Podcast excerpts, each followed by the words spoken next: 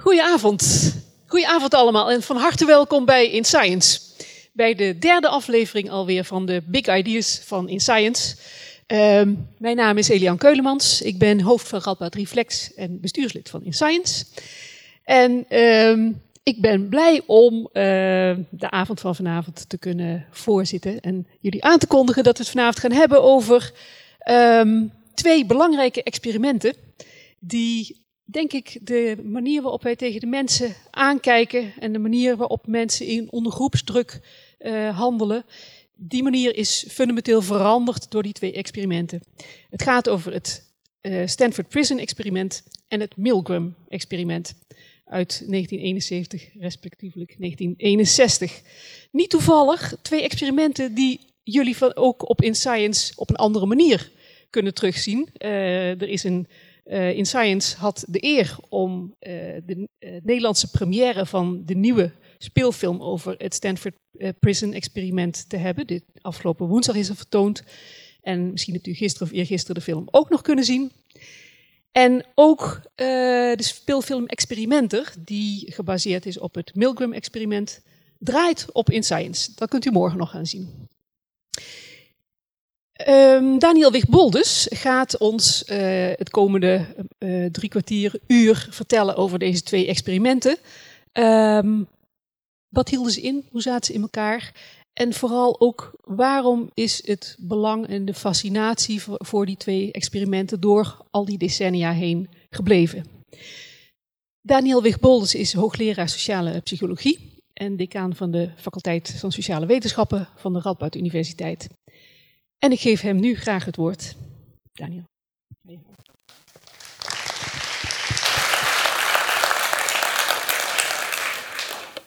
Goedenavond allemaal. Ik ben Daniel en ik kom dus een uh, uur lang uh, met jullie uh, praten over wat ik hier even noem de sterke kracht van de situatie. En voor het zover is, wil ik jullie even wat vragen. Ten eerste wil ik jullie vragen, wie van jullie heeft de film van Sim, over het onderzoek van Simbardo al gezien? Wie is hier gaan kijken? Oké, dat is een heel beperkt, heel beperkt aantal. De film over Milgram al gezien? Nog beperkter. Wie van jullie kent de experimenten al? Wie van jullie zou zeggen, ik ben een expert op dit gebied? Beperkt kennen. Oké, dan heb ik nog een vraagje. En dat is uh, voordat we gaan praten. Dat is, ik wil jullie vragen voor wie dat in ieder geval kan, of jullie allemaal willen staan. Dankjewel. Dankjewel. En dan wil ik vragen of je je om wil draaien. Dus dan kijken jullie allemaal, dan zien jullie wat, wat, wat ik ook zie. En leg dan ook even één hand, je rechterhand, op de schouder van degene voor je. En de laatste rij, die kan dat niet. Lukt dat?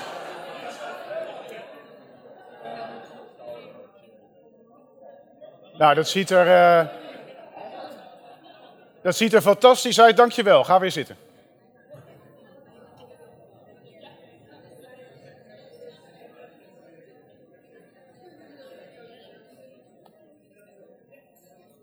Nou, nu jullie wat zijn, uh, nu jullie wat zijn uh, opgewarmd uh, en de achterkant van de zaal ook hebben gezien, mogen jullie je nu richten op de voorkant van de zaal. twee belangrijke aspecten in de sociale psychologie, in ieder geval tijdens de start van de sociale psychologie, zijn geweest onderzoek naar conformiteit en onderzoek naar gehoorzaamheid. En conformiteit, daarmee bedoelen we mij dat je eigenlijk ongevraagd conformeert aan anderen om je heen. En gehoorzaamheid gaat over dat je je gevraagd door een ander conformeert aan die ander om je heen. Nou, ik ga uiteindelijk praten en beelden laten zien en dergelijke van de Zimbardo en de Milgram-experimenten. maar ik vind het belangrijk om dat wel in een context te plaatsen. Die, die, experimenten, zoals zo vaak bij wetenschap het geval is, die komen niet uit het niets. Die komen uit een bepaalde contextplaats. Uh, en uh, die context die begint wat mij betreft voor een deel bij uh, Henri, uh, bij Sherif, die jullie hier zien. Niet Henri, maar Sherif. En Sherif, die was een Poolse Jood. En die deed in 1937 deed die, hele interessante experimenten. We hebben, het, we hebben het dus over 1937. Hè? En Natuurlijk was er van alles in Europa gaande in die uh, tijd. Het uh, nazisme dat uh, heel sterk in opkomst was enzovoort. En hij deed onderzoek naar wat bekend staat als het autokinetisch effect. Daar ging het onderzoek eigenlijk niet over. Maar het autokinetisch effect is het volgende. Stel dat we de zaal helemaal donker zouden maken. En ik zou echt helemaal donker. Je ziet helemaal niks. En ik zou met een rood laserlampje, ik heb hier één, die zou ik hier zo in het midden neerzetten. Nou is het heel moeilijk op deze afstand om hem precies stil te houden. Maar stel dat ik dat met een apparaat zou doen dat hij helemaal stil staat. En als er helemaal geen context is, dan zien jullie dat stipje trillen. En hoe komt dat? Omdat je spieren in je ogen altijd een beetje trillen. Dus wat je ziet is, het stipje staat gewoon stil. Wat je ziet is het trillen van je ogen. En normaal compenseert je brein compenseert daar meteen voor, omdat je de hele context van de omgeving meeneemt, want die, die, die beweegt in dezelfde mate, dus dan weet je het staat stil. Maar als die context weg is, zie je dat stipje dus trillen. Maar dat trilt eigenlijk niet. Nou, dat is interessant, want uh, uh, uh, wat Sherif vroeg, was aan proefpersonen ieder voor zich, wat is de uitslag? Hoe, hoe ver is dit stipje aan het trillen? En dat vroeg je in een eerste ronde. En dan zie je hier, hier zie je, hier zie je drie proefpersonen. En dan zie je dat mensen daarin verschillen. De een geeft aan dat de uitslag wijder is dan de ander. Als hij dan vervolgens aan proefpersonen vertelde, ja, de vorige, die zeiden dit. Kijk nog eens goed. En hoe meer van dat soort rondes je doet, hoe meer in zo'n groepje, van wie ze dus de anderen ook de scores horen, hoe meer dat bij elkaar gaat liggen. En het staat eigenlijk natuurlijk niet, het, het, trilt niet, maar je ziet wel wat bewegen. Het is heel moeilijk en je moet, een soort, ja, je moet ook een beetje gokken. Hij heeft ook nog experimenten gedaan. Stel één iemand in het experiment die hoort, die hoort bij het experiment. En die zegt van nou, ik ongeveer uh, één inch. Dan zie je dat de rest zo meteen ook allemaal één inch opeens ziet trillen. Dus die, die zag daar een soort conformiteit plaatsvinden. Hij zag een soort conformiteit plaatsvinden. En interessant was, Waar komt het nou vandaan? En er waren twee verklaringen die uh, gegeven werden voor die conformiteit. De ene verklaring was puur informationeel, dus je weet het niet echt. En wat doe je als je het niet echt weet, als mens? Ja, dan kijk je naar de andere mensen om je heen. Als je in het buitenland een religieus eh, gebouw ingaat en je weet niet of je je schoenen aan moet doen of uit moet doen, wat doe je dan? Je kijkt naar de andere mensen om je heen, wat, wat, wat, die doen. Dat is, dat, dat is heel nuttig. Nou, dat noemen we informationele invloed. Je conformeert je dus omdat je, je weet niet precies wat je moet doen. Dus je kijkt naar andere mensen om je heen en daar pas je je gedrag aan aan. De tweede variant is wat we noemen normatief.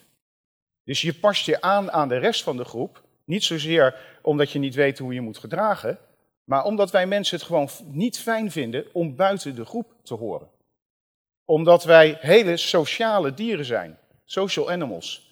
Omdat wij ook buiten de groep niet overleven. Onze kracht is juist als we met z'n allen zijn.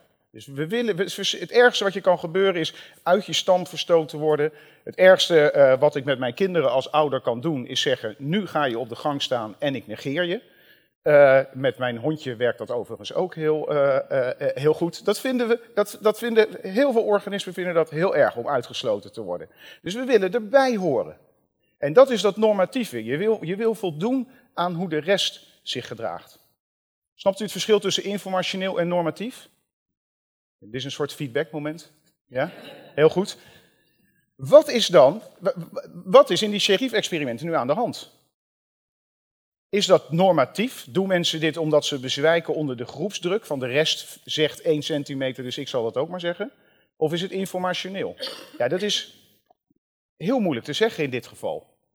Gaan we wat verder in de tijd en dan komen we bij Solomon Asch. En die deed ook onderzoek naar uh, conformiteit. En uh, Solomon Asch die heeft ook hele beroemde experimenten gedaan. We hebben het dan over de verschillende experimenten in de jaren, in de jaren 50. Ook een uh, Poolse Jood, Solomon Asch. En uh, natuurlijk heel erg geïnteresseerd door wat er in de Tweede Wereldoorlog allemaal ge gebeurd is. ja, in hoeverre mensen nou beïnvloed worden door de mensen om zich heen. En besef wel, in die tijd, in die eerste decennia na de Tweede Wereldoorlog, was een hele belangrijke vraag: hoe heeft dit kunnen gebeuren? Hoe heeft dit kunnen gebeuren? En daar, daar waren verklaringen als van, nou, dat is typisch Duits wat daar is gebeurd. Dat heeft te maken met het karakter van het Duitse volk. Maar langzamerhand kwamen er ook steeds meer verklaringen in de zin van, ja, misschien zitten hier ook gewoon meer typisch menselijke kanten aan. Is dit niet typisch Duits, maar is iets wat ons allemaal zou kunnen overkomen? Om de kant van de bul te hebben, bijvoorbeeld. Nou, Solomon Asch, uh, die ging eigenlijk verder met dat effect waar uh, Sherif uh, onderzoek naar had gedaan. Alleen een belangrijk verschil was, hij creëerde een situatie, het lijkt een heel simpel experiment, maar het is heel slim. Hij creëerde een situatie waarin hij eigenlijk het informationele verklaring min of meer uitschakelde. Want elke proefpersoon wist wat het goede antwoord zou moeten zijn. Dus het taakje was als volgt. Proefpersonen kregen een dia te zien waarop drie lijntjes stonden en één lijn daarnaast. En dan was de vraag, welke lijn van de drie heeft dezelfde lengte als het lijntje ernaast? Nou, stel dat ik u dat nu zou vragen. Wie zegt 1? Wie zegt 2? En wie zegt 3? Nou, het is heel duidelijk 2. Speelt informationele aspecten hier een rol dat je niet weet wat je moet doen? Nee. Speelt, speelt absoluut geen rol. Als die proefpersonen in hun eentje dit vroeg, dan gaven ze allemaal het goede antwoord. Gaven allemaal het goede antwoord. En zo deed hij er een heleboel achter elkaar. Nou, wat er nu gebeurde in het experiment was, in de jaren 50, de proefpersoon die zat niet alleen in het experiment zelf. Nee, er kwamen steeds groepjes proefpersonen. En die proefpersonen die zaten aan een tafel en de experimentleider die liet zo die uh, dia's uh, zien, die lijntjes uh, zien. En de echte proefpersoon die zie je hier zo zitten in dit geval. En degene voor je die begint dus, en laten we het zeggen dat die lijntjes die we net hadden, het was dus lijntje 2. En de mensen aan tafel die jij denkt allemaal bij het experiment, die, die allemaal net als jij naar dat experiment toe zijn gekomen, die beginnen te praten. En de eerste zegt van nou, het eerste lijntje is het. En de tweede zegt het eerste lijntje. De derde zegt het eerste lijntje. Nou, als je beelden ziet van die tijd, dan zie je tegen die tijd zie je proefpersonen al zo turen van uh, heb, ik het wel, uh, heb ik het wel goed uh, gezien enzovoort. Want ze weten, dat weten we als, als we het ze zelf vragen, ze weten wat het goede lijntje is. De derde zegt lijntje 1, de vierde zegt lijntje 1 en nu zijn we bij jou. Wat zeg jij?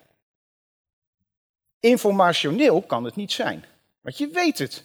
Je ziet het aan de proefpersonen dat ze het weten. Maar de druk van de groep, het normatieve, dat is, dat is zo sterk. En in eerste instantie zijn veel mensen geneigd om, om, om gewoon het juiste antwoord te geven.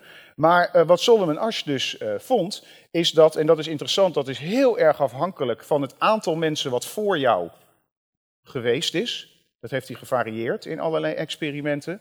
Maar je ziet dus vanaf als er drie, vier voor jou zitten, dan gaan uh, mensen in uh, meer dan 30% van de gevallen, dat ze dus die keuze, ze, ze, doen er dus meerdere, meer dan 30% gaan ze met de groep mee. En minder dan 25% van de mensen houdt consequent, geeft steeds het goede antwoord. Dus meer dan 75% gaat in ieder geval één keer of meer keer mee met de groep. Terwijl je het weet. Terwijl je het weet. Echt, echt, echt heel interessant. Nou, dat het, idee is, dat heeft te maken met dus dat normatieve. En uh, Solomon Asch en anderen hebben ook nog hele slimme experimenten daarna gedaan. Bijvoorbeeld door, uh, wat nou als we die lijntjes heel dicht op elkaar maken? Dan wordt het dus weer moeilijker. Dan neemt het informationele dus weer toe. Dan wordt het moeilijker. Nou, dan zie je dus dat die percentages meteen omhoog gaan. Wat nou, als we het normatieve af laten nemen, wat nou als er één iemand in de groep voor jou zit die het niet eens is met de rest van de groep? Dus die die groepsnorm doorbreekt. Dan zie je in één keer dat dat percentage omlaag gaat. Dan zie je dus dat mensen veel vaker consequent het goede antwoord geven. En het interessante is, je kan, als je hier naar kijkt, je kan, stel dat die ene zegt, de hele groep zegt één, hè, in het voorbeeld. Als diegene voor jou twee zegt, dan zegt hij het goede antwoord. Nou, dan zijn mensen veel meer geneigd om zelf ook twee te zeggen. Maar stel dat er één iemand is en die zegt drie. Die zegt dus ook een verkeerd antwoord, maar die doorbreekt wel ook de groepsnorm. Nou, dan zie je ook dat mensen geneigd zijn, oh, dan zeg ik twee, want dat vind ik toch dat het is. Want de groepsnorm is doorbroken. En daar zie je ook het, het grote belang overigens van als je in groepen beslissingen neemt enzovoort, om ook de afwijkende mening ruimte te geven. Maar dat even terzijde. Volgt u mij nog op deze zaterdagavond?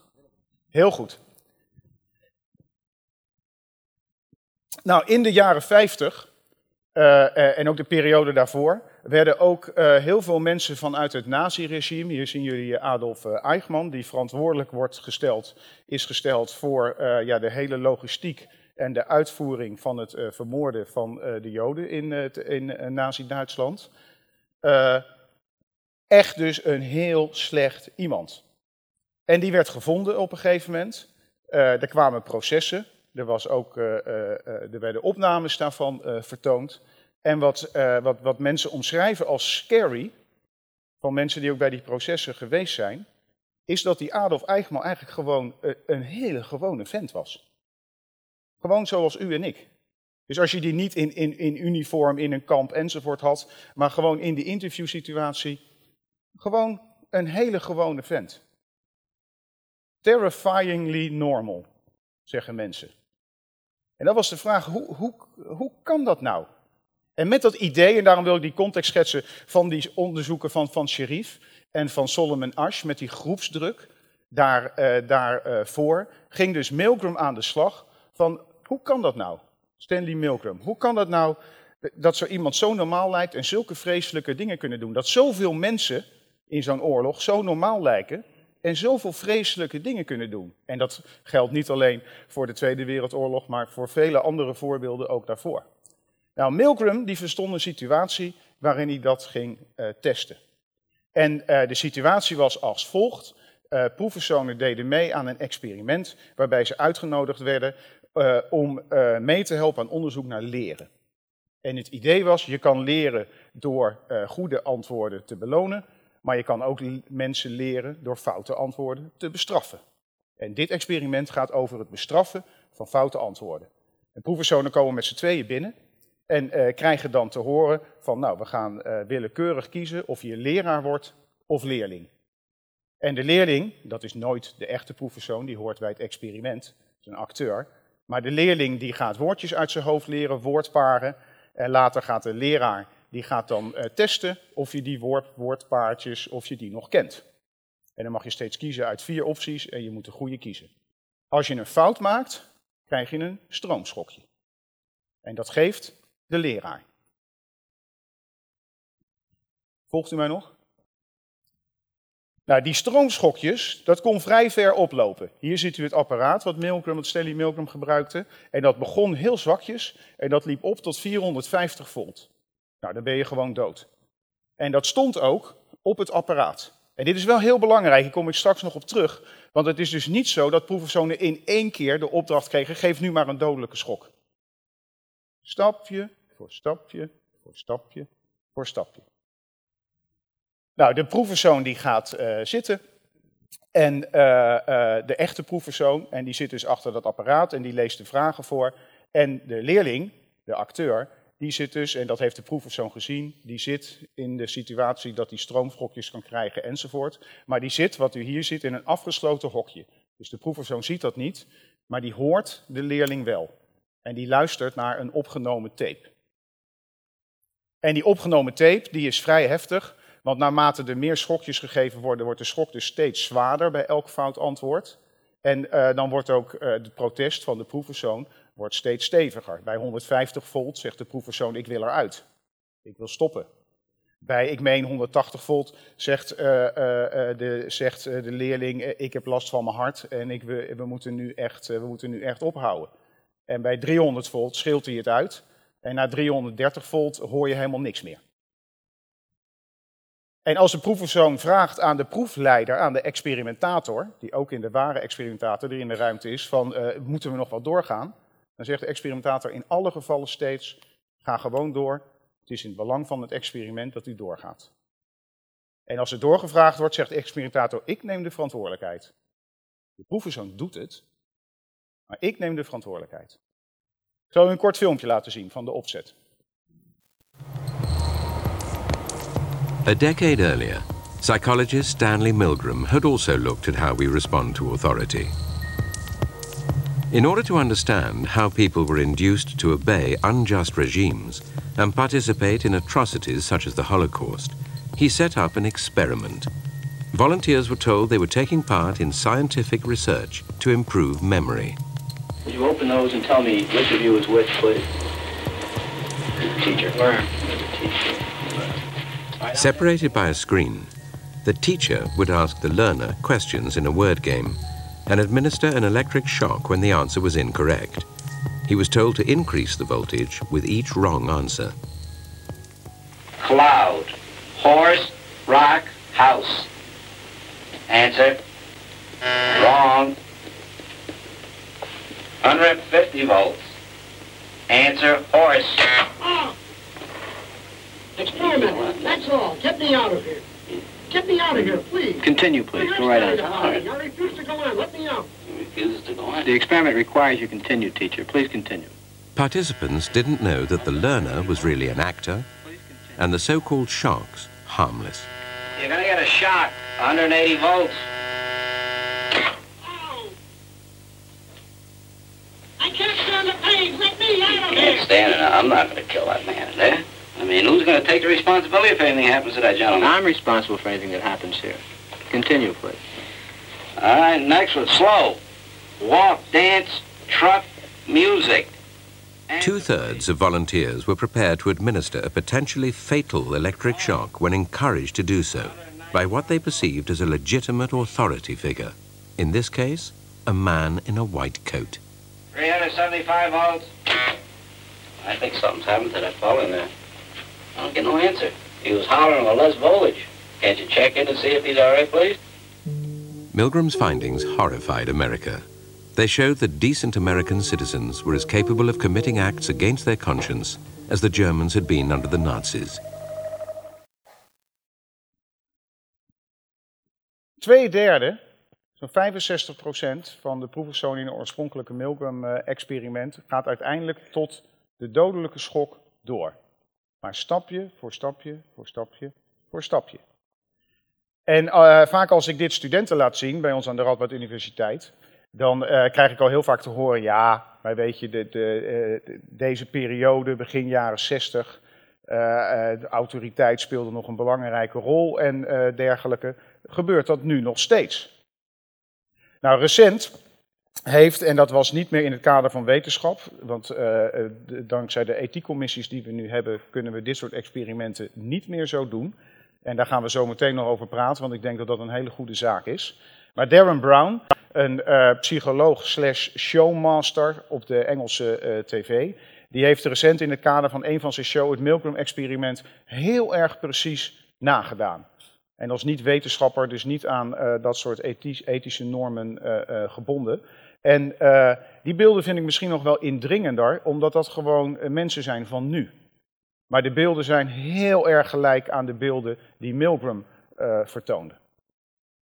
The teacher is then taken next door and shown the generator, which ranges from 15 volts all the way up to a lethal 450 volts. The domestic electricity supply in the UK is, of course, 240 volts. Our teachers are given the list of questions and told to increase the voltage each time the learner gets a question wrong. They are then given an example of a low voltage shock. and try and estimate in volts the amount of shock you feel you're getting. Okay. Jesus. Oh, shit. Do you know how much that was? Enough. 75. It was actually 45. Just. Oh my god.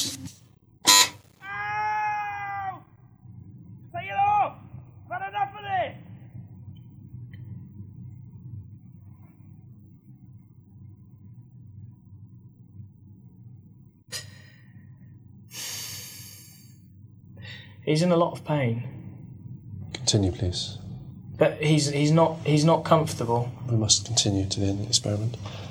Well, the learner likes it a lot. He has to go on until he's learnt the words correctly. Okay.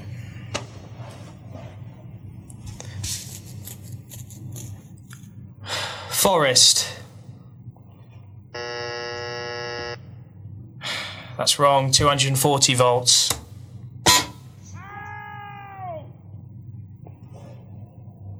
Are you sure this is not causing any lasting damage? He sounds in, like he's in a lot of pain.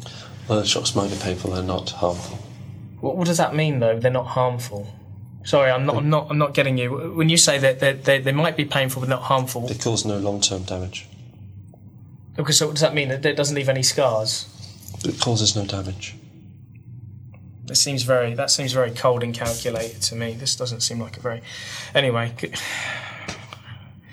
golden.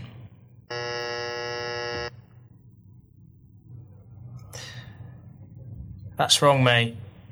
Three hundred volts.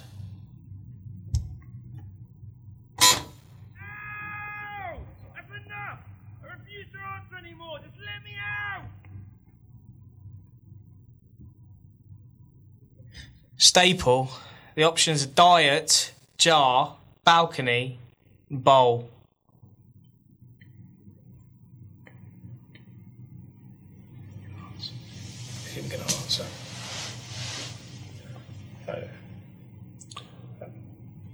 If the learner doesn't answer in a reasonable time, say four to five seconds, then you have to treat the answer as wrong and follow that procedure. Did you hear that, learner? Just any response, mate. Come on. Wild guess. Please continue. 345 volts if you're still with me. I'm sorry. I can't do this, honestly. Can we stop this experiment? Because I can't do this. This I, If you I, don't continue, we'll have to discontinue the experiment. Yeah, okay, fine. That's fine. I'm not going to do this. Incorrect. 405 volts.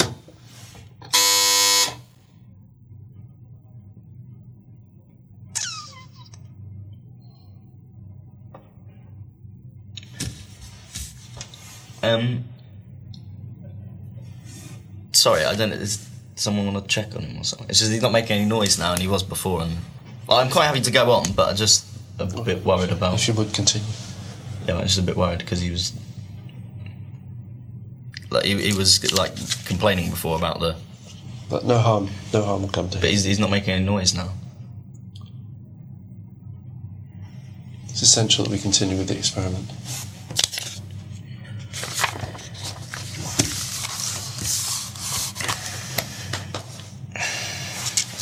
Balcony. Incorrect. 450 volts.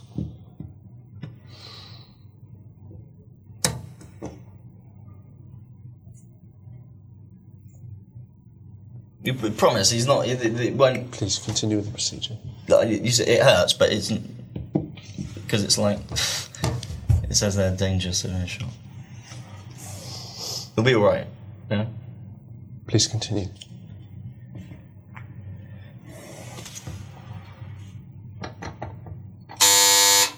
Okay, I think we'll discontinue the experiment there. Heftig, hè? Ik denk dat deze beelden, nogmaals, die zijn in een showcontext opgenomen, maar dit is niet gespeeld. Dit is echt.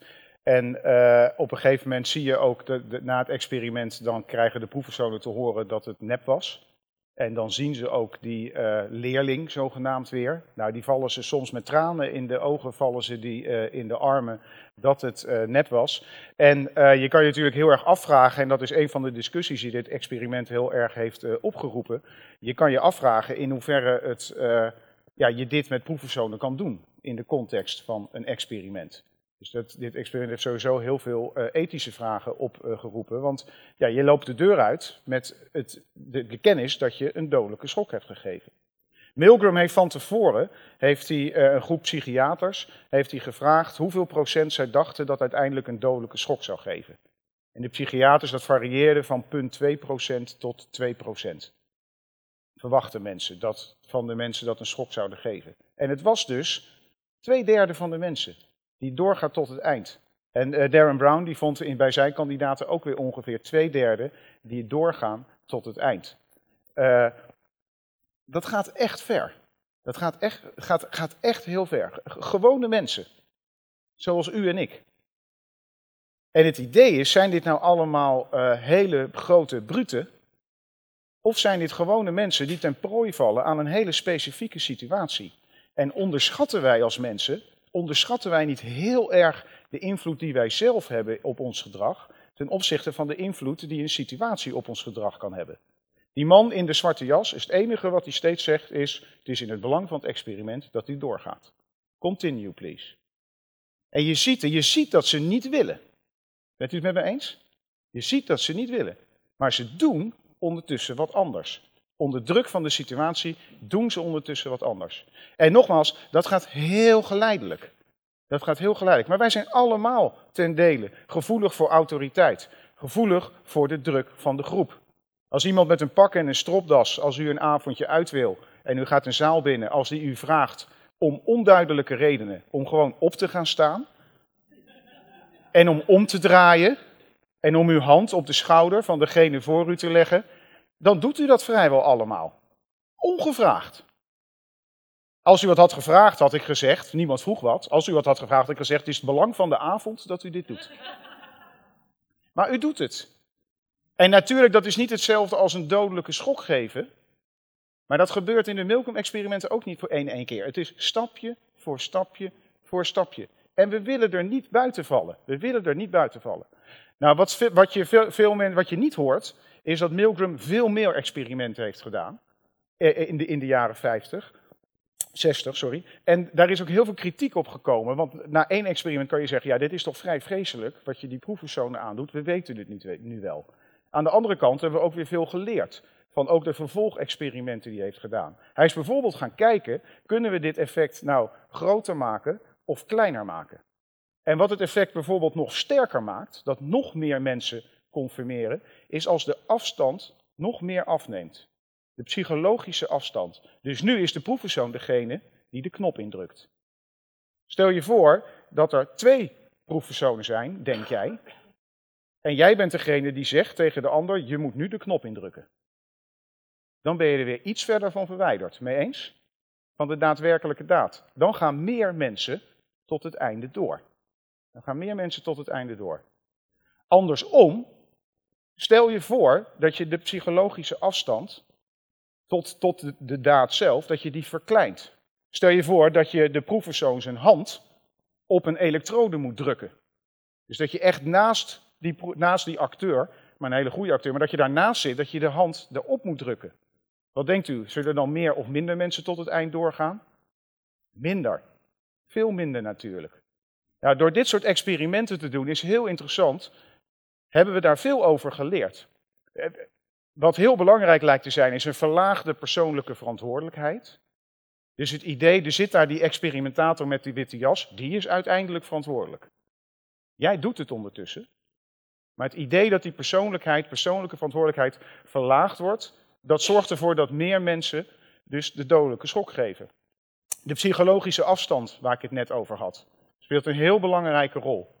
Hoe groter die psychologische afstand, ja, hoe makkelijker het wordt om dit soort daden te doen. Dehumanisatie van het slachtoffer. Zodra het slachtoffer minder mens wordt, een zak over het hoofd heeft enzovoort, of als minder menselijk omschreven wordt, dan wordt het ook makkelijker om een dodelijke schok te geven. En heel belangrijk dus, die graduele opbouw. Het is niet van de ene op de andere keer dat je opeens gevraagd wordt die dodelijke schok te geven. Nee, het is stapje voor stapje voor stapje. En dan kom je daar dus heel langzaam. Als iemand in het leger gaat, krijg je ook niet meteen te horen van, uh, nou, daar staat iemand, schiet hem maar dood.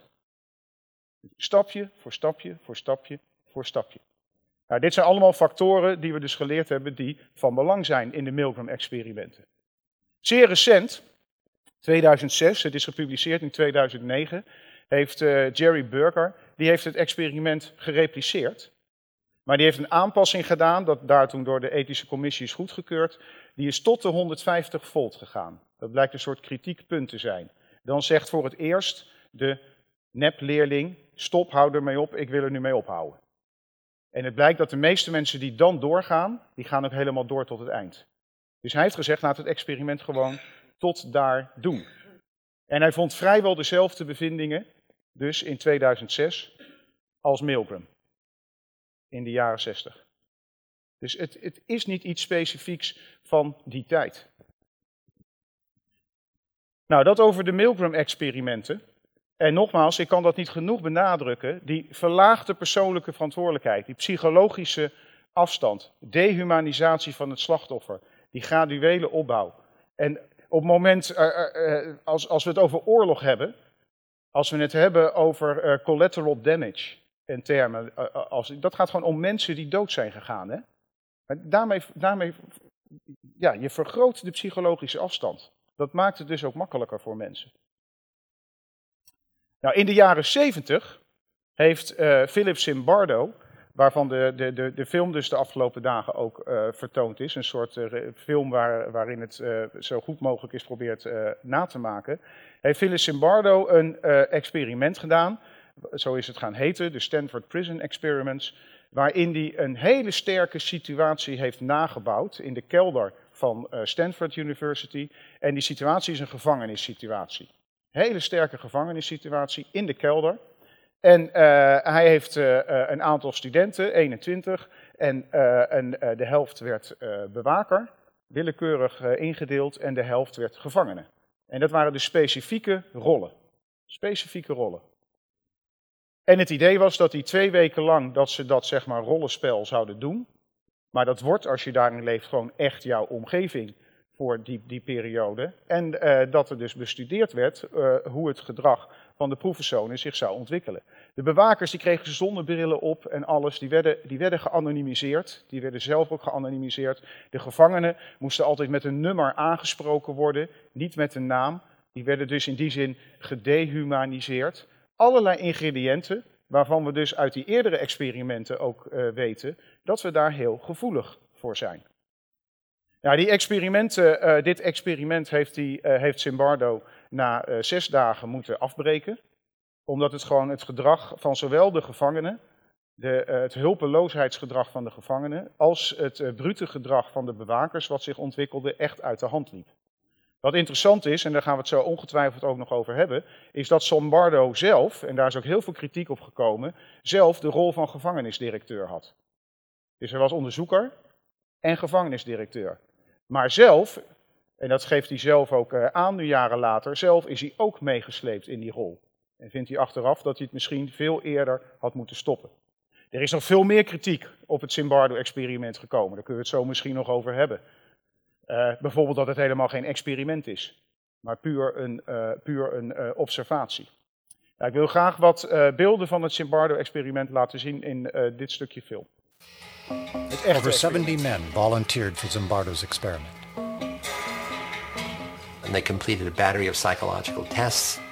We picked two dozen, 24 who were the most normal and most healthy. Half are going to be guards, half are going to be prisoners. And it's like flipping a coin. And heads, this one's a guard, this one's a prisoner. So at the beginning, there's no difference in the kinds of people who are in your two groups. When we were given our jobs as uh, guards, we were issued a uniform, which was a plain, sort of khaki uh, or lighter colored uniform. And then we gave them the symbols of power, uh, handcuffs, a whistle, a big billy club. And then the other thing we gave them were silver reflecting sunglasses. When you have mirror sunglasses on, then nobody can see your eyeballs. I think that anytime you put on what essentially is a mask and you mask your identity, then it allows you to behave in ways that you would not behave if you didn't have the mask on. To make it more realistic, I had arranged with this Palo Alto Police Department to make mock arrests. When I was arrested, it was a surprise to me. I didn't think I was going to be brought to an actual police station. I didn't think I was going to go through a booking process. The guards then put a blindfold on them, stripped them naked, and then they put them in dresses, smocks with no underpants. Each had a number that replaced their name. They had to know the number. They, they, could only be referred to by that number. And they had a chain on one foot, which was put there to remind them at all times of their loss of freedom. So all of these things produces a sense of being dehumanized. On the first day, I said, this is not going to work. I mean, the guards felt awkward giving orders, and they'd say, okay, line up, repeat your numbers, and the prisoners start giggling. I don't want anybody laughing. Three, two, one. And then a very interesting thing happened. Dave Eshelman, who the prisoner's named John Wayne, like he's a Wild West cowboy. He begins to be more extreme. I decided that I would become the worst, most uh, intimidating, uh, cruel prison guard that I could possibly be. I've seen the future that you uh, do work when you're told. Say it again. Say Blackfield Correctional I was sort of fascinated myself that people were believing the act, and I was trying to see how far I could take it before somebody would say, okay, that's enough, stop. We did have to do things like push-ups. Uh, we would have to sing things. At the beginning, we protested some of the actions. We did things to irritate the guards. So the guards' authority was challenged right off the bat. And the guards had to decide how they were going to handle that, and they had to decide it without our input. I mean, again, this was not a Milgram study in which we were standing over them telling them what to do. And they began to see the prisoners' behavior as a kind of an affront to their authority, and they began to push back. We would ramp up the general harassment, just sort of crank it up a bit. Nobody was telling me I shouldn't be doing this. The professor is the authority here. You know, he's the prison warden. He's not stopping me.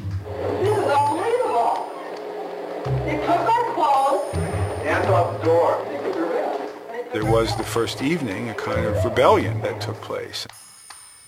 The prisoners rebelled. They barricaded themselves in their cells and said, we refuse to come out. They took off their numbers. They didn't want to be de-individuated. They started cursing the guards to their face. And the key, the key turning point was the guards began to think of them as dangerous prisoners. And so the guards formulated a plan, used fire extinguishers, took the doors down, dragged the prisoners out, stripped them naked, and essentially broke the rebellion in a purely physical way. From that point on, the study was as remarkable a series of events as I've ever seen. It was, it was a real laboratory for Zimbardo and I to watch human nature transformed in a very rapid way uh, in the face of a very powerful situation. People really suffered. I mean, guards did terrible things to the prisoners. They punished them by putting them in solitary confinement, which was a small closet. You could squat or stand, but you know you couldn't sit, uh, and it was dark and, and uh, dank actually. Every hour, every day, there's a teeny little bit more of an increment. And they're stepping up, taunting the prisoners. They're stepping up. The count's not letting them sleep. They're stepping. I don't think from one minute to the next, the people who are in it see the change and see the difference.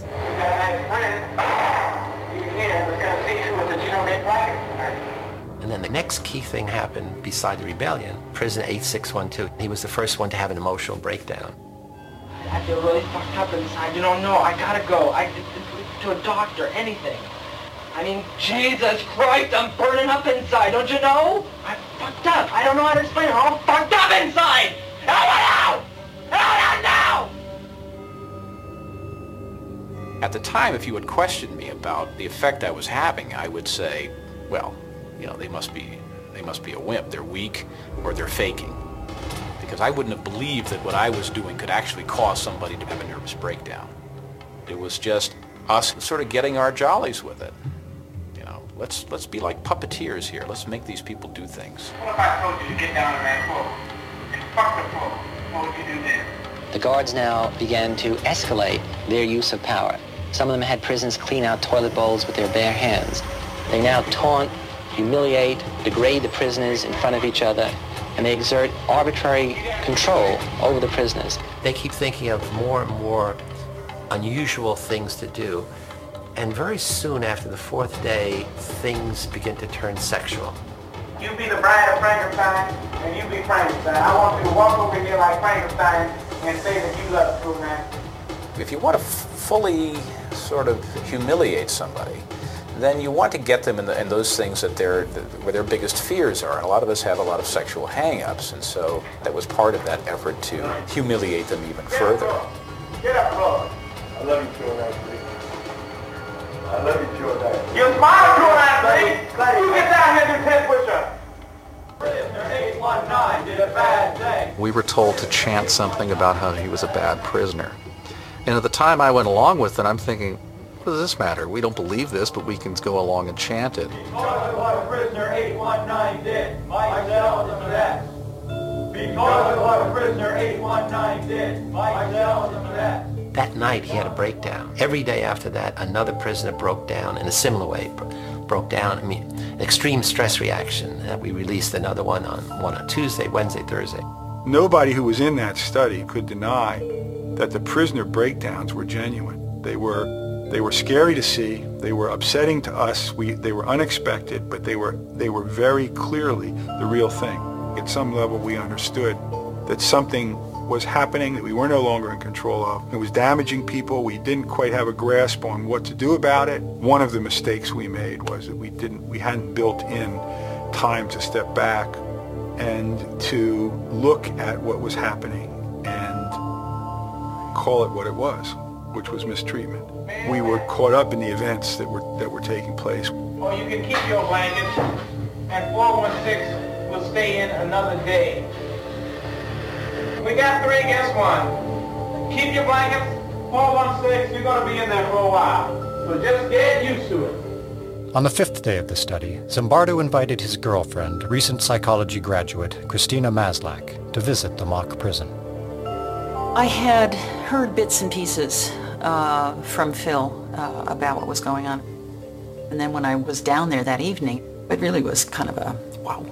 The thing that really got to me was when some of the guards took the prisoners down the hall to the men's room. She looks out and sees a line of the prisoners with paper bags over their heads, each one holding the other one's shoulder. And they're leading them down the hall. And Phil comes over and I, look, look, you know, my God, look at that. And I looked up and something about it just, you know, again, it was the dehumanizing, demeaning kind of treatment. I just, I couldn't watch it. And she said, it's terrible what you're doing to those boys. And she got tears in her eyes. I said, what? And she runs out. And I'm, and I'm furious. I'm saying, you know, I'm saying, look, this is, you know, I run outside. We have this big argument. I'm saying, look, this is this is dynamics of human behavior. Look, it's fascinating, the power of the situation. All, so I'm giving her all the psychological basis. And what kind of psychologist are you? You don't appreciate this. Um, and she said, I don't understand. You're a stranger to me. I don't understand this. How could you not see what I see? I mean, you know, you're a caring, compassionate person. I know you from all these other things. Something's gone wrong here. And then the next thing she said, which had an equally big impact, is, uh, you know, I'm not sure I want to, you know, have anything to do with you if this is the real you. And that was like a slap in the face because what she was saying is, you've changed. You know, the power of the situation has transformed you from, from the person I thought I knew to this person that I don't know. And at that moment I said, wow, you're right. We got to end it. After only six days, Dr. Zimbardo shut down his experiment. Power of uh, the situation. Uh, heftig om te zien, toch? Die beelden, echt heftig om te zien. Uh, gewone studenten, studiegenoten van elkaar, die dus in een paar dagen tijd elkaar de meest vreselijke dingen aan gaan doen. Uh, heel interessant is dat uh, Zimbardo uh, een aantal jaar geleden zich erg heeft geroerd rondom alle toestanden in Abu Ghraib. Herinnert u zich dat nog? Die gevangenis waar die Amerikaanse soldaten zo tekeer zijn gegaan. Nou, daar zal ik de beelden niet van laten, laten zien. maar die zijn angstaanjagend gelijkend angstaanjagend gelijkend. Ook met het dehumaniseren van slachtoffers door, door, dingen over het hoofd te, te, doen. Op een gegeven moment meer seksueel getinte handelingen en dergelijke.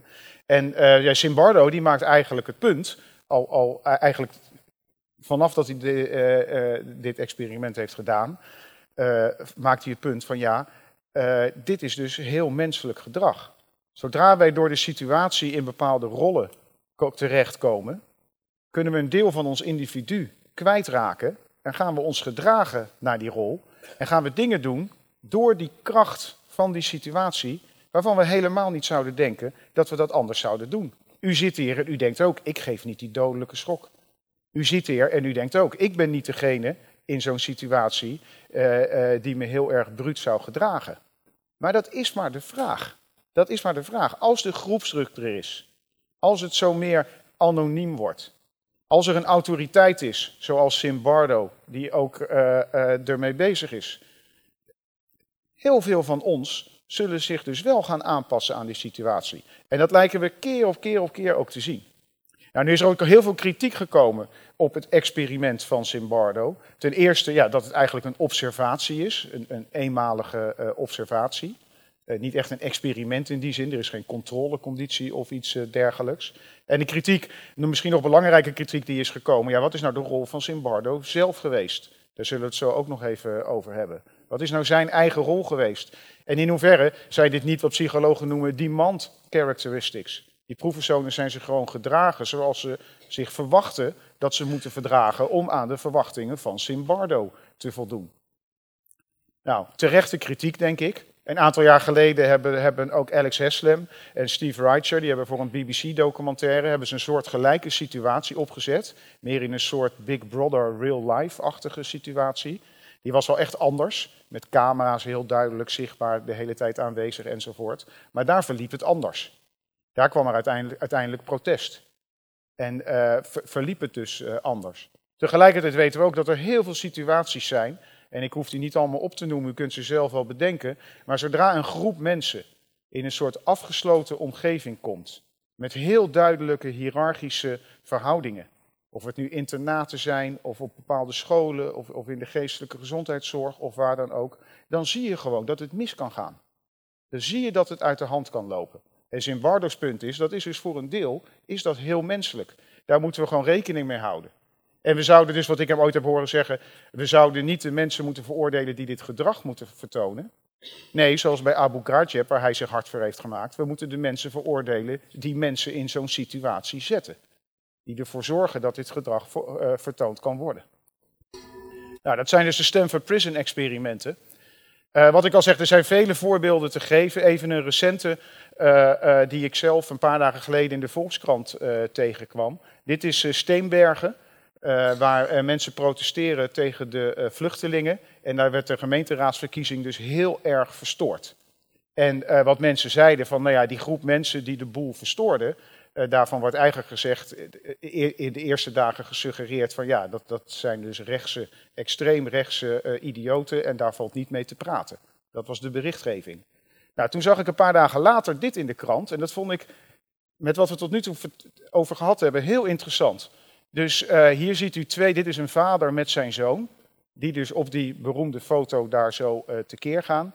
En die vader zegt, als ik mezelf zo terugzie, dat ben ik niet starend naar de foto. Daar staat hij, zijn zoon naast zich. Uh, ogen dicht, handen in de lucht, schreeuwend, weg ermee, weg ermee. Ik had mezelf voorgenomen één keer boete roepen, meer niet. Maar ik werd bozer en bozer. Ik ben nog nooit zo kwaad geweest. Even verder, hij heeft zich laten meeslepen, zegt hij. Het gekke is, ik ben niet eens tegen de komst van een uh, vluchtelingenopvang. maar 600 vind ik gewoon te veel. En ik wil ze ook niet naast een basisschool. Hij, hij was helemaal niet zo heel extreem zelfs in zijn mening. Maar, denk ik, als ik dit al zie, door de situatie, door het in zo'n groep zijn enzovoort, ja, dan, gaan, dan, gaan, dan gaan zaken die gaan dan gewoon escaleren. En makkelijker escaleren. En dat is denk ik iets waar wij als mensen heel goed rekening mee moeten houden. En los van de puur wetenschappelijke waarde van een experiment als het Stanford Prison experiment, wat voor mij belangrijk is als ik de optelsom naast elkaar leg van die eerste experimenten van Sherif met het autokinetisch effect. Solomon Asche experiment, het conformiteit-effect met de lijntjes en hoe makkelijk we daarin meegaan. Wat nog vrij veilig lijkt natuurlijk dat we dat doen.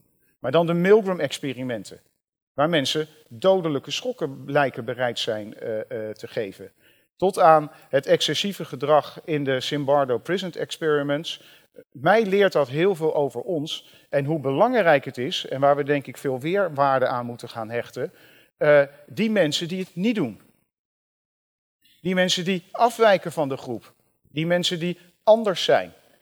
En interessant is, Simbardo is nu heel druk bezig, samen met anderen, met een concept waarbij hij eigenlijk zegt het omgekeerde van een held het omgekeerde van een held is niet een bad guy, die we altijd in de films en, en, en de comicboekjes boek zien. Nee, het omgekeerde van een held is een bystander. Het omgekeerde is iemand die het gewoon laat gebeuren zonder in te grijpen. Dat is het omgekeerde van een held. En om een held te worden, moet je dus gewoon wel tegen de groep opstaan. Moet je wel de druk kunnen weerstaan. Zoals dit schaapje hier, wat zegt: Wait, wait, listen. We don't have to be just sheep. Dat zijn ze natuurlijk wel. En wij zijn ook gewoon mensen. Maar er zit gelukkig ook een deel heldendom in ons. En dat is dan toch het positieve noot waarmee ik nu wil afsluiten. Dus zoek de held in u op. Dank u wel.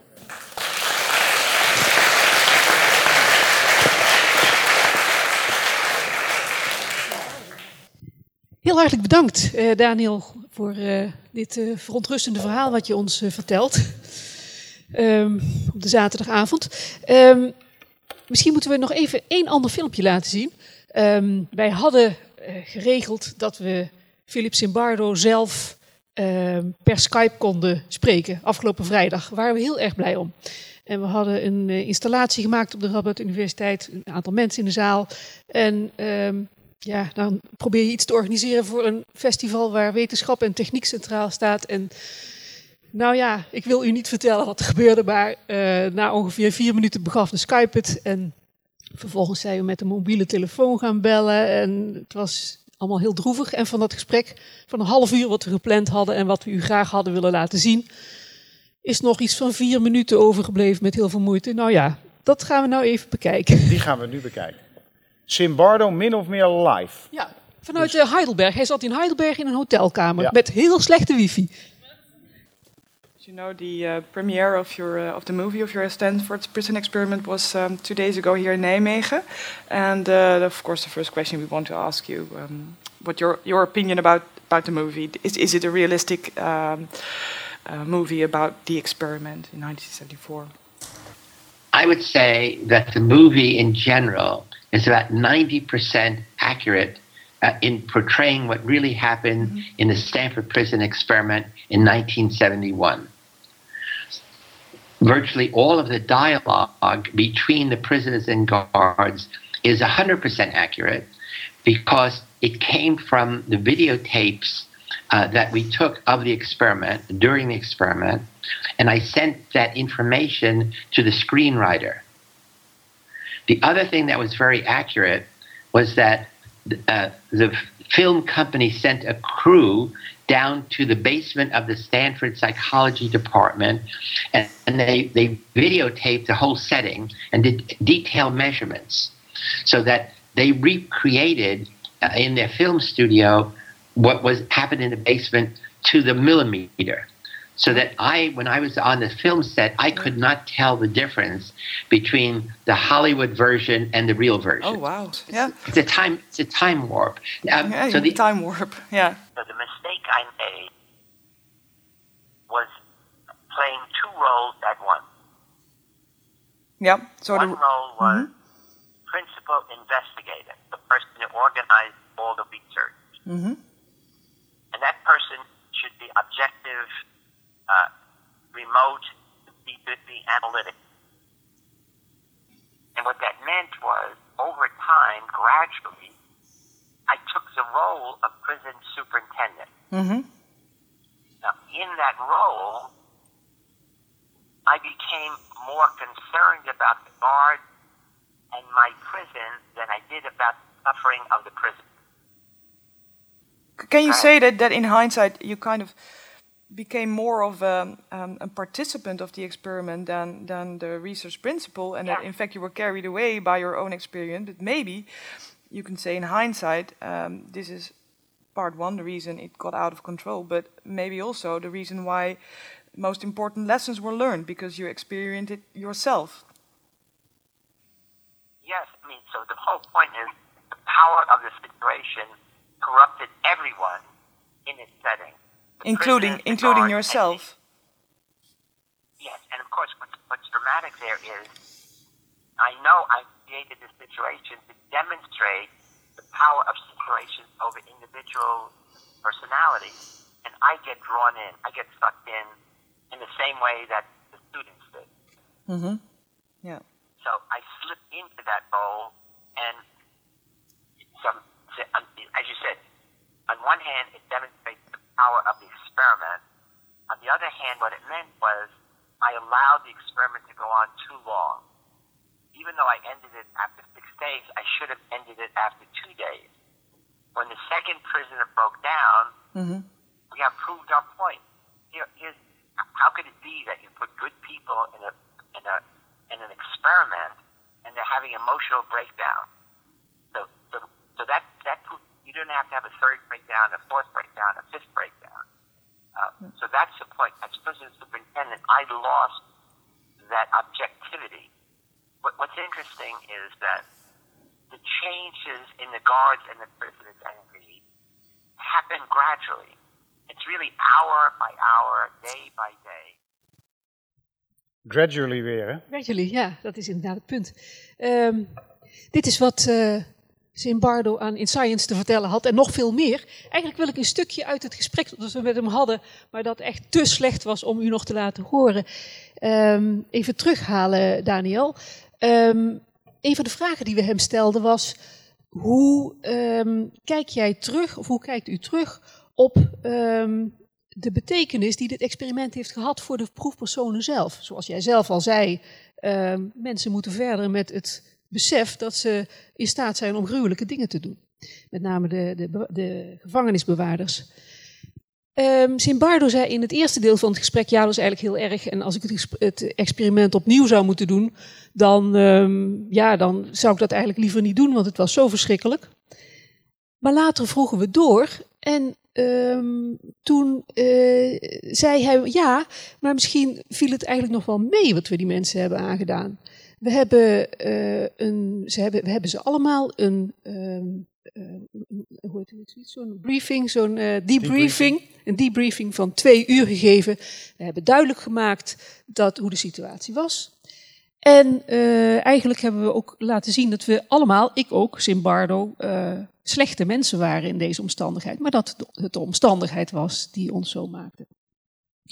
Ehm, en het belangrijkste, de proefpersonen hebben er eigenlijk geen last van gehad. Eigenlijk is het voor hen allemaal een verrijkende ervaring geweest. Waarop wij vroegen, maar dat is eigenlijk heel vreemd, want zou het dan eigenlijk, als dat zo is, als het inderdaad gaat om een verrijkende ervaring, zouden we dan juist niet meer van dit soort experimenten moeten doen? Ja, zei hij, eigenlijk zou ik dat toch wel willen. Maar waarom doen we dat dan niet? Ja, ehm, dat is toch eigenlijk eh, vooral de, de, de invloed van de conservatieve ethische commissies die, waar we in Amerika mee te maken hebben. Nou ben ik benieuwd wat jij daarvan vindt. Ja, ik denk dat het heel goed is dat we dus eh, die eh, eh, ethiekcommissies nu hebben. Dus met name de Milgram-experimenten en de Stanford Prison Experiment hebben heel, heel veel vragen opgeroepen onder psychologen van ja, wat kan je proefpersonen nu eigenlijk aandoen in het kader van een experiment. Het moeilijke daarbij is, en dat is voor elke ethiekcommissie ook, zoals hier een paar kilometer verderop aan de Radboud dagelijks eh, beslissingen worden genomen. Je moet afwegen, eh, en dat is met proefdieren precies zoals met menselijke proefpersonen. Je moet steeds eh, ja, afwegen, wat, wat, wat doe je het object aan, versus wat is de mogelijke waarde van het experiment. En eh, dat is een hele lastige afweging eh, natuurlijk. Bijvoorbeeld in veel sociale psychologie-experimenten hou je soms een heel klein beetje, maar je houdt proefpersonen vaak in eerste instantie voor de gek. Ze hebben het idee dat ze met elkaar communiceren, maar ze communiceren met een computer. Nou, mag je iemand voor de gek houden op een universiteit? Maar zijn we niet? daar niet een beetje te flauw in geworden? Ik bedoel, eh, is het niet zo dat we minder interessante ontdekkingen doen als we daar heel voorzichtig mee zijn? Ja, en nou, ik, ja, ik zou zelf zeggen, eh, eh, eh, om een situatie te creëren die zo uit de hand loopt, waarvan je zelf ook achteraf zegt van we hadden het eigenlijk veel eerder moeten stoppen. Ze hadden misschien niet voorspeld dat het zo uit de hand zou lopen, maar we hadden veel eerder moeten stoppen. Dan zou ik zeggen, ja, ik zou dat niet nog een keer willen doen. En je kan wel achteraf dan voor jezelf zeggen dat is een hele rijke ervaring geweest. Maar er zijn ook al heel veel ongeorganiseerde rijke ervaringen in het leven die ons overkomen, waarmee we in het reine eh, moeten komen. Dus eh, ik zou dat zelf, denk ik, eh, zou ik het niet doen. Jij zou zo'n experiment niet Nee. opzetten. Nee. Ehm, we hebben uit deze twee experimenten heel duidelijk te zien gekregen waar mensen toe in staat zijn. Heel anders dan hoe ze zichzelf zouden waarnemen eh, van tevoren. Ehm, vind jij dat er bij discussies over bestaat de vrije wil, een discussie die veel vanuit de hersenwetenschappen op het moment wordt eh, eh, aange, jaagt, dat dit soort overwegingen die voortkomen uit deze experimenten betrokken moeten worden. Moet de psychologie, sociale psychologie daar ook meer over nadenken? Die vrije wil? Nou ja, ik, ik wil voorkomen nu van wij wisten het altijd al. Maar uh, al veel langer dan neurowetenschappers laten sociaalpsychologen la, laten die zien dat, dat natuurlijk een deel van je gedrag bepaald wordt door, door wie je bent. Maar ook een heel groot gedeelte van je gedrag bepaald lijkt te worden door de situatie waarin je ziet. De sterke kracht van, van de situatie en, en uh, het nadenken over wat is dan eigenlijk de rol van vrije wil, daar zijn sociaalpsychologen al een hele tijd mee, mee, mee bezig. En ook heel interessant is daar bijvoorbeeld het actor-observer difference. Dus uh, wat, als je erover nadenkt, is dat echt heel boeiend. Dus wij zijn heel sterk geneigd om gedrag van, van, van onszelf, om gedrag van onszelf, dan nemen we de situatie nemen we heel snel mee. Want wat wij zien is ook de situatie. Dus als ik nu een beetje zenuwachtig ben, dan zie ik, ja, ik zit, ik zit gewoon voor een volle zaal met mensen. Vind je het gek dat ik een beetje zenuwachtig ben? Dus maar, de, maar, de, maar, maar, de, maar de observer, jullie, jullie zien mij als persoon. En als observer ben je veel minder snel geneigd om de situatie mee in ogenschouw te nemen. Dus jullie denken misschien, nou, dat is gewoon een hele nerveuze persoon omdat je niet zozeer de, de, de situatie meeneemt. Je ziet iemand met 180 over de snelweg rijden en je denkt meteen, eikel, dat is zeg maar een persoonlijkheidskenmerk, wat je dan uh, uh, herleidt. Terwijl die meneer of mevrouw die 180 rijdt, die ziet de situatie. Die ziet de zwangere vrouw op de achterbank uh, enzovoort. Dus het is ook, we, zijn, we, zijn ook, we, zijn, we, we, we zijn heel snel geneigd, met name als we, als we dus naar anderen kijken, om te snel te denken, nou mensen gedragen zich zo omdat ze zijn. Terwijl een heel groot gedeelte van ons gedrag gewoon voortkomt door de situatie, bepaald wordt door de situatie waar we, waar we in zitten. En, en dat hebben we in veel gevallen niet door. Ja. En dat kan, leidt inderdaad tot interessante gedachtenvorming over vrije wil. Ja. Um, je haalde zelf al Abu Ghraib aan. Um, wat kunnen dit soort experimenten ons leren over hoe je dit soort excessen zou kunnen voorkomen? Ja, ik denk, ik denk wat, wat, uh, wat heel erg belangrijk is in situaties zoals die, is uh, als je kijkt naar de Solomon-Asch-experimenten met de lijntjes, is het grote belang van één afwijkende mening. Als je kijkt naar het Zimbardo-experiment, uh, er kwam iemand van buiten, zijn, zijn toen vriendin, er, kwam iemand, sterke invloed van de situatie, er kwam iemand van buiten en die keek er met een verse blik naar en dat veranderde de hele situatie. Als ik zie, en, en nou ga ik een beetje veel wijder dan wetenschappelijk verantwoord zou zijn, maar even Daniel Wigboldus op zaterdagavond. Als ik, als, ik, als, ik, als ik nu in de kranten lees over die raden van toezicht, uh, uh, die zeg maar alles hebben gedaan behalve toezicht houden en vooral heel erg met zichzelf bezig zijn geweest, dan denk ik, wat is het belangrijk om advocaten van de duivel te hebben? Om gewoon zaken zo te regelen dat als jij zo'n gesloten eenheid hebt, dat je gewoon weet, nou twee keer per jaar komt er iemand totaal van buiten gewoon in ons systeem. En die komt kritisch naar ons kijken. Dat is wat ik hier heel erg van leer. Het doorbreken van de, dat gradual waar we het steeds over hebben. Het gaat zo stapje voor stapje voor stapje. Er moeten steeds mensen zijn die Mensen dat, moeten die dat spiegel, niet hebben meegemaakt. Die, dat die, dat, die, dat niet zien, die er in één keer inkomen, zoals de vriendin van Zimbardo, ja. en die een spiegel voor kunnen houden en die laten zien van, hé, hey, klopt dit nog wel? Ja. En het, het gaat echt stapje voor stapje voor stapje. En dat graduele, dat vind ik ook echt heel interessant, want dat is eigenlijk in, in al dit soort type experimenten, is dat een kenmerk. Het is nooit in één keer. En zo denk je er zelf over na. Ja, ik zou niet die dodelijke schok. Maar dan denk je erover na in één keer. Maar stapje voor stapje voor stapje, je krijgt het niet door. Het is zo geleidelijk. Ik denk dat er een heleboel uh, mensen zijn die uh, vragen of opmerkingen willen maken. Hey. Uh, wie wil een vraag stellen, een opmerking plaatsen? Die vraag. Mevrouw. Nou, ik was eigenlijk benieuwd over de, um, de Stanford Prison Experiment bij de selectie van de kandidaten. In hoeverre er rekening is gehouden of de kandidaten elkaar kenden, omdat het allemaal studenten zijn op de universiteit. En in hoeverre uh, ja, zij eigenlijk al kennis of vrienden van elkaar waren. En in hoeverre daar uh, met de selectie rekening mee is gehouden, ja of nee. Of dat in, van invloed is geweest. Dat is een goede vraag. Dat, dat, dat weet ik niet precies. Volgens mij het waren mensen die reageerden op een advertentie. Ja. Uh, dus ik ga ervan uit dat ze zich in principe elkaar niet, niet kenden van tevoren. Nee, maar ik durf dat niet met zekerheid te zeggen. Nee, ze hebben gewoon een advertentie geplaatst en daar hebben mensen op gereageerd. En daar is ook weer kritiek op gekomen richting Simbardo achteraf. Omdat het idee, ja, hij trekt hele grote conclusies over mensen in het algemeen.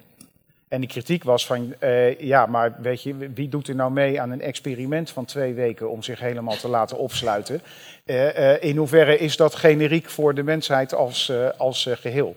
Dus dat, op zich is die advertentie is op zich ook wel interessant. Maar in hoeverre mensen daar elkaar ook van kenden, dat, dat weet ik niet. Nee.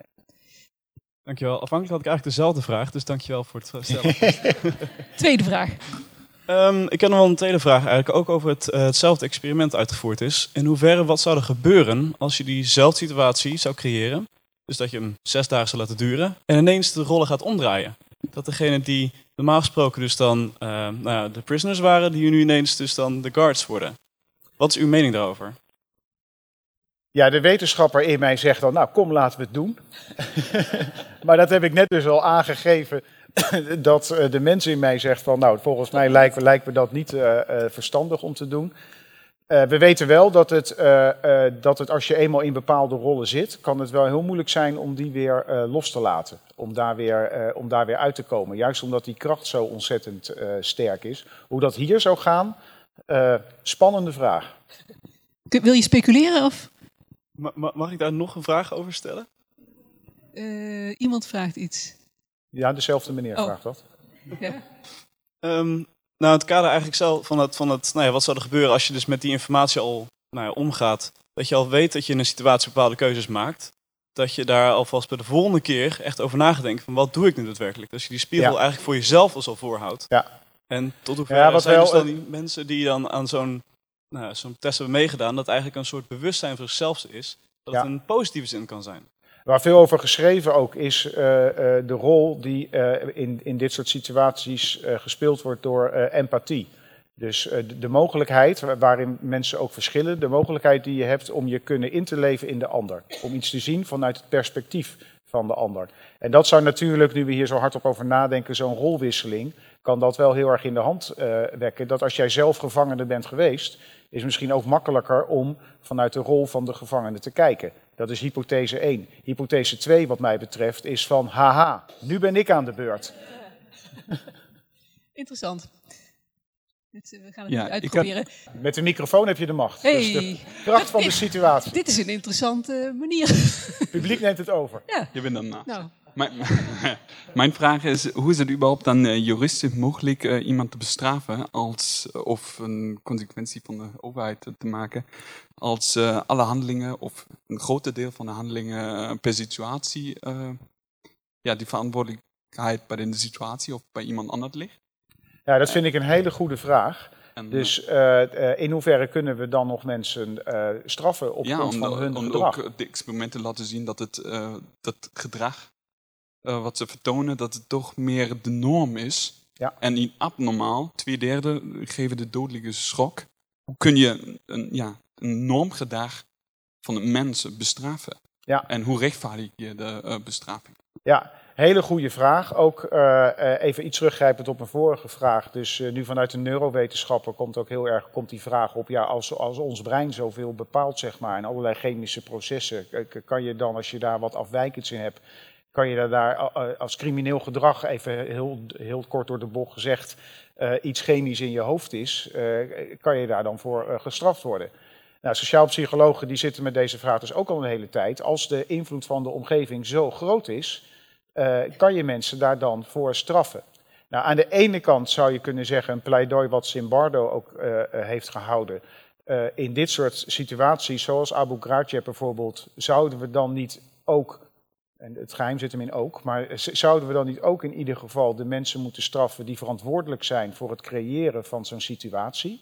Dat, dat, dat, is één.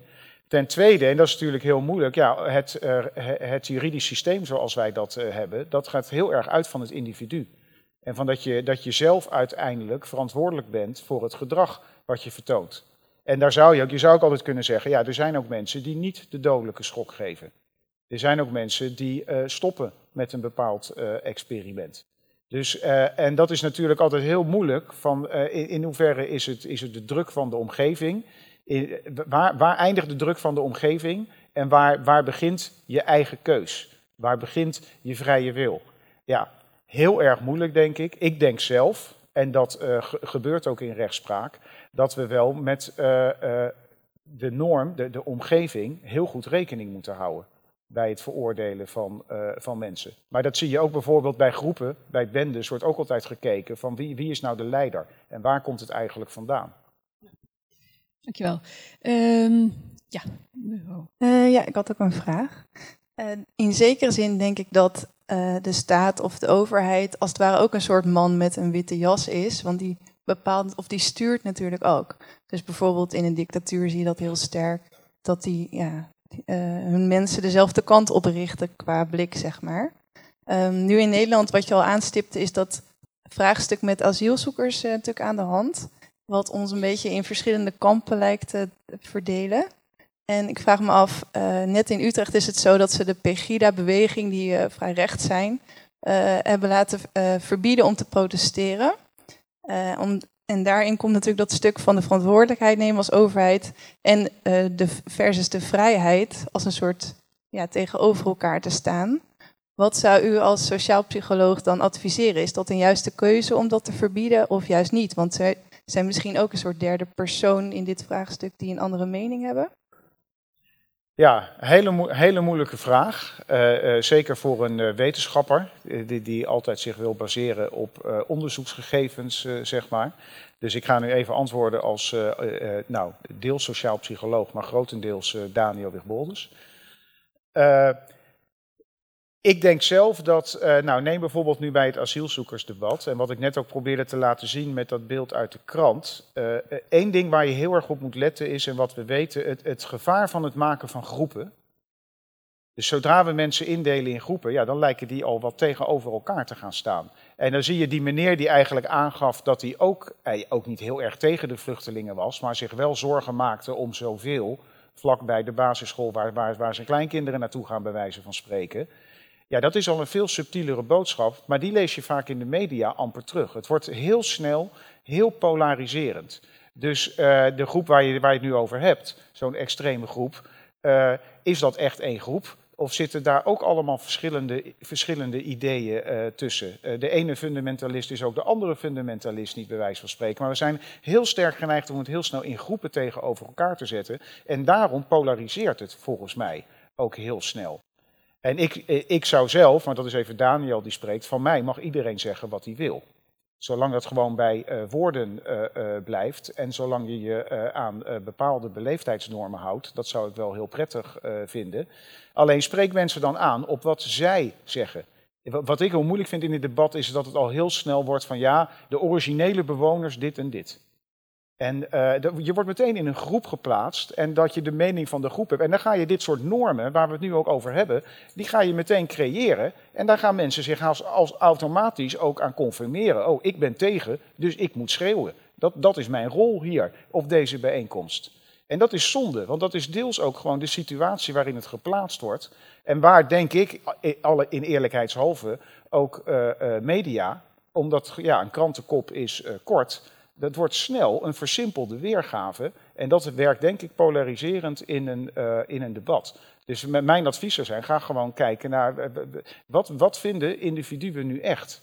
En wat is nu echt het probleem? Maar dat is soms heel moeilijk, want dat kost tijd. Dat doe je niet in een dag. Ja, is dat überhaupt uh, denkbaar dat je met honderd mensen praat en dat je die alleen maar ziet als honderd individuen op een rijtje? Werkt dat psychologisch gezien zo? Nou ja, dat is natuurlijk lastig. daarom is ons brein ook zo ontzettend goed in uh, meteen alles in hokjes uh, stoppen. Om, om, de boel, te om de boel te versimpelen. Maar als we weten dat ons brein zo werkt, dan is het denk ik juist te belangrijker als het om zulke belangrijke thema's gaat als de vluchtelingenproblematiek, dat we ons daar met z'n allen overheen proberen te zetten. En ik ben het er helemaal mee eens, dat is, dat is, veel, dat is veel moeilijker dan dat je denkt. Maar dat heeft te maken aan de ene kant met wat er gebeurt in zo'n vergadering. Zo'n gemeenteraadsbijeenkomst. Aan de andere kant heeft dat wat mij betreft ook ermee te maken. Als we weten van de Stanford Prison Experiments, als we weten ook van andere voorbeelden. Ja, als je dus een hele grote groep mensen bovenop elkaar zet onder vrij slechte omstandigheden, ja, dat is ook alweer een risicovolle situatie. Dat is ook heel moeilijk. En als daar dingen gebeuren, zijn anderen weer heel snel geneigd te zeggen: Ja, zie je wel, dat zijn die vluchtelingen. Ja, of is dat de situatie waarin ze zich verkeren dat ze bepaald gedrag vertonen?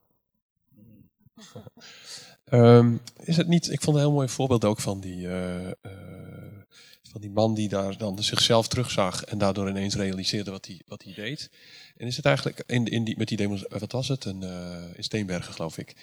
En is het niet zo dat we juist in deze tijd, ja, door, vooral door Twitter en door internet, en dat mensen zo snel op elkaar kunnen reageren, dat je ook die nuances, die verdwijnen eigenlijk gewoon. En eigenlijk zie je dat, wat mij betreft, heb ik helemaal naar aanleiding van, van dit verhaal, was net zo'n mooi lijstje over dat je dat op de drones, hoe we daar nu mee omgaan, dat kun je gewoon één op één hier op, op, op ja. toespitsen. Je, je, drukt op een knop en iemand gaat dood. En het, het, lijkt erop dat we daar steeds meer en dichterbij komen. Ik sprak vanmiddag nog iemand die journalist en die zei, nou, ik durf eigenlijk al niks meer op Twitter te zetten, want ik word gewoon ja, afgemaakt, zeg maar, op, op Twitter. En dat soort dingen is volgens mij heel erg aan de hand nu. Dus volgens mij ook dit soort uh, ja, wat, we vanavond over hebben. Ja, het is een uh, beetje obligaat antwoord van een wetenschapper, maar ik denk dat wat reflecteren af en toe voordat je doet heel nuttig kan zijn. Omdat wij zo vol zitten met allerlei automatische reacties en die we nou Twitter is een mooi voorbeeld. Het wordt ons met de sociale media van tegenwoordig. Het wordt zo makkelijk gemaakt om direct te reageren.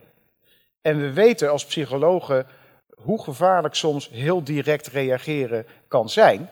Uh, je, ja, je moet wel tijd hebben voor je prefrontale cortex om ook in te kunnen, uh, uh, om ook in te kunnen grijpen. En als je een brief schrijft, wie herkent dat niet dat je een brief schrijft en dat je halverwege bent en dat je denkt van nou, dit, dit weet je, dit was wel lekker om het even kwijt te kunnen, maar nu begin ik opnieuw met de brief zoals ik hem schrijf. Nou, met Twitter is het inmiddels, is het inmiddels al weg. En dat komt eigenlijk ook dicht... dicht en duizend keer geretweet. En duizend keer geretweet. En dat komt, dat komt ook bij, dicht bij, bij het pleidooi eigenlijk voor uh, die spiegel voorhouden. Of iemand van buiten die even naar je kan kijken. Stel je voor dat je met jezelf afspreekt.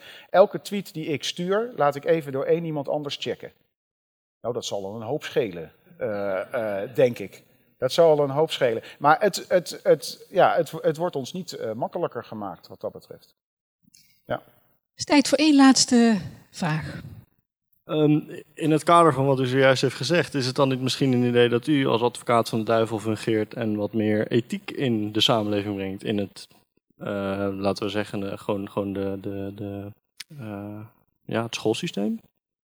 Nou, ik voel mij uh, vereerd. Ja.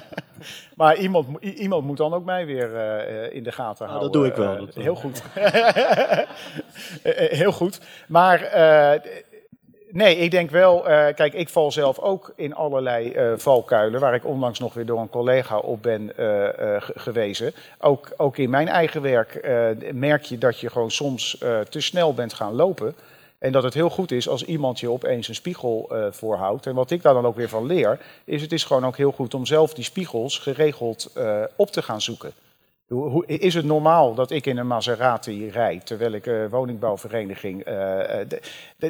Kijk, denk daar af en toe gewoon eens over na. En, en pols dat bij anderen. Ik denk dat dat heel goed zou zijn. En waar je eigenlijk voor pleit, ik zou niet zeggen dat ik dat zou moeten doen, maar dat je dat institutionaliseert, institutionaliseert uh, als we weten dat wij mensen zo werken en dat wij social animals zijn.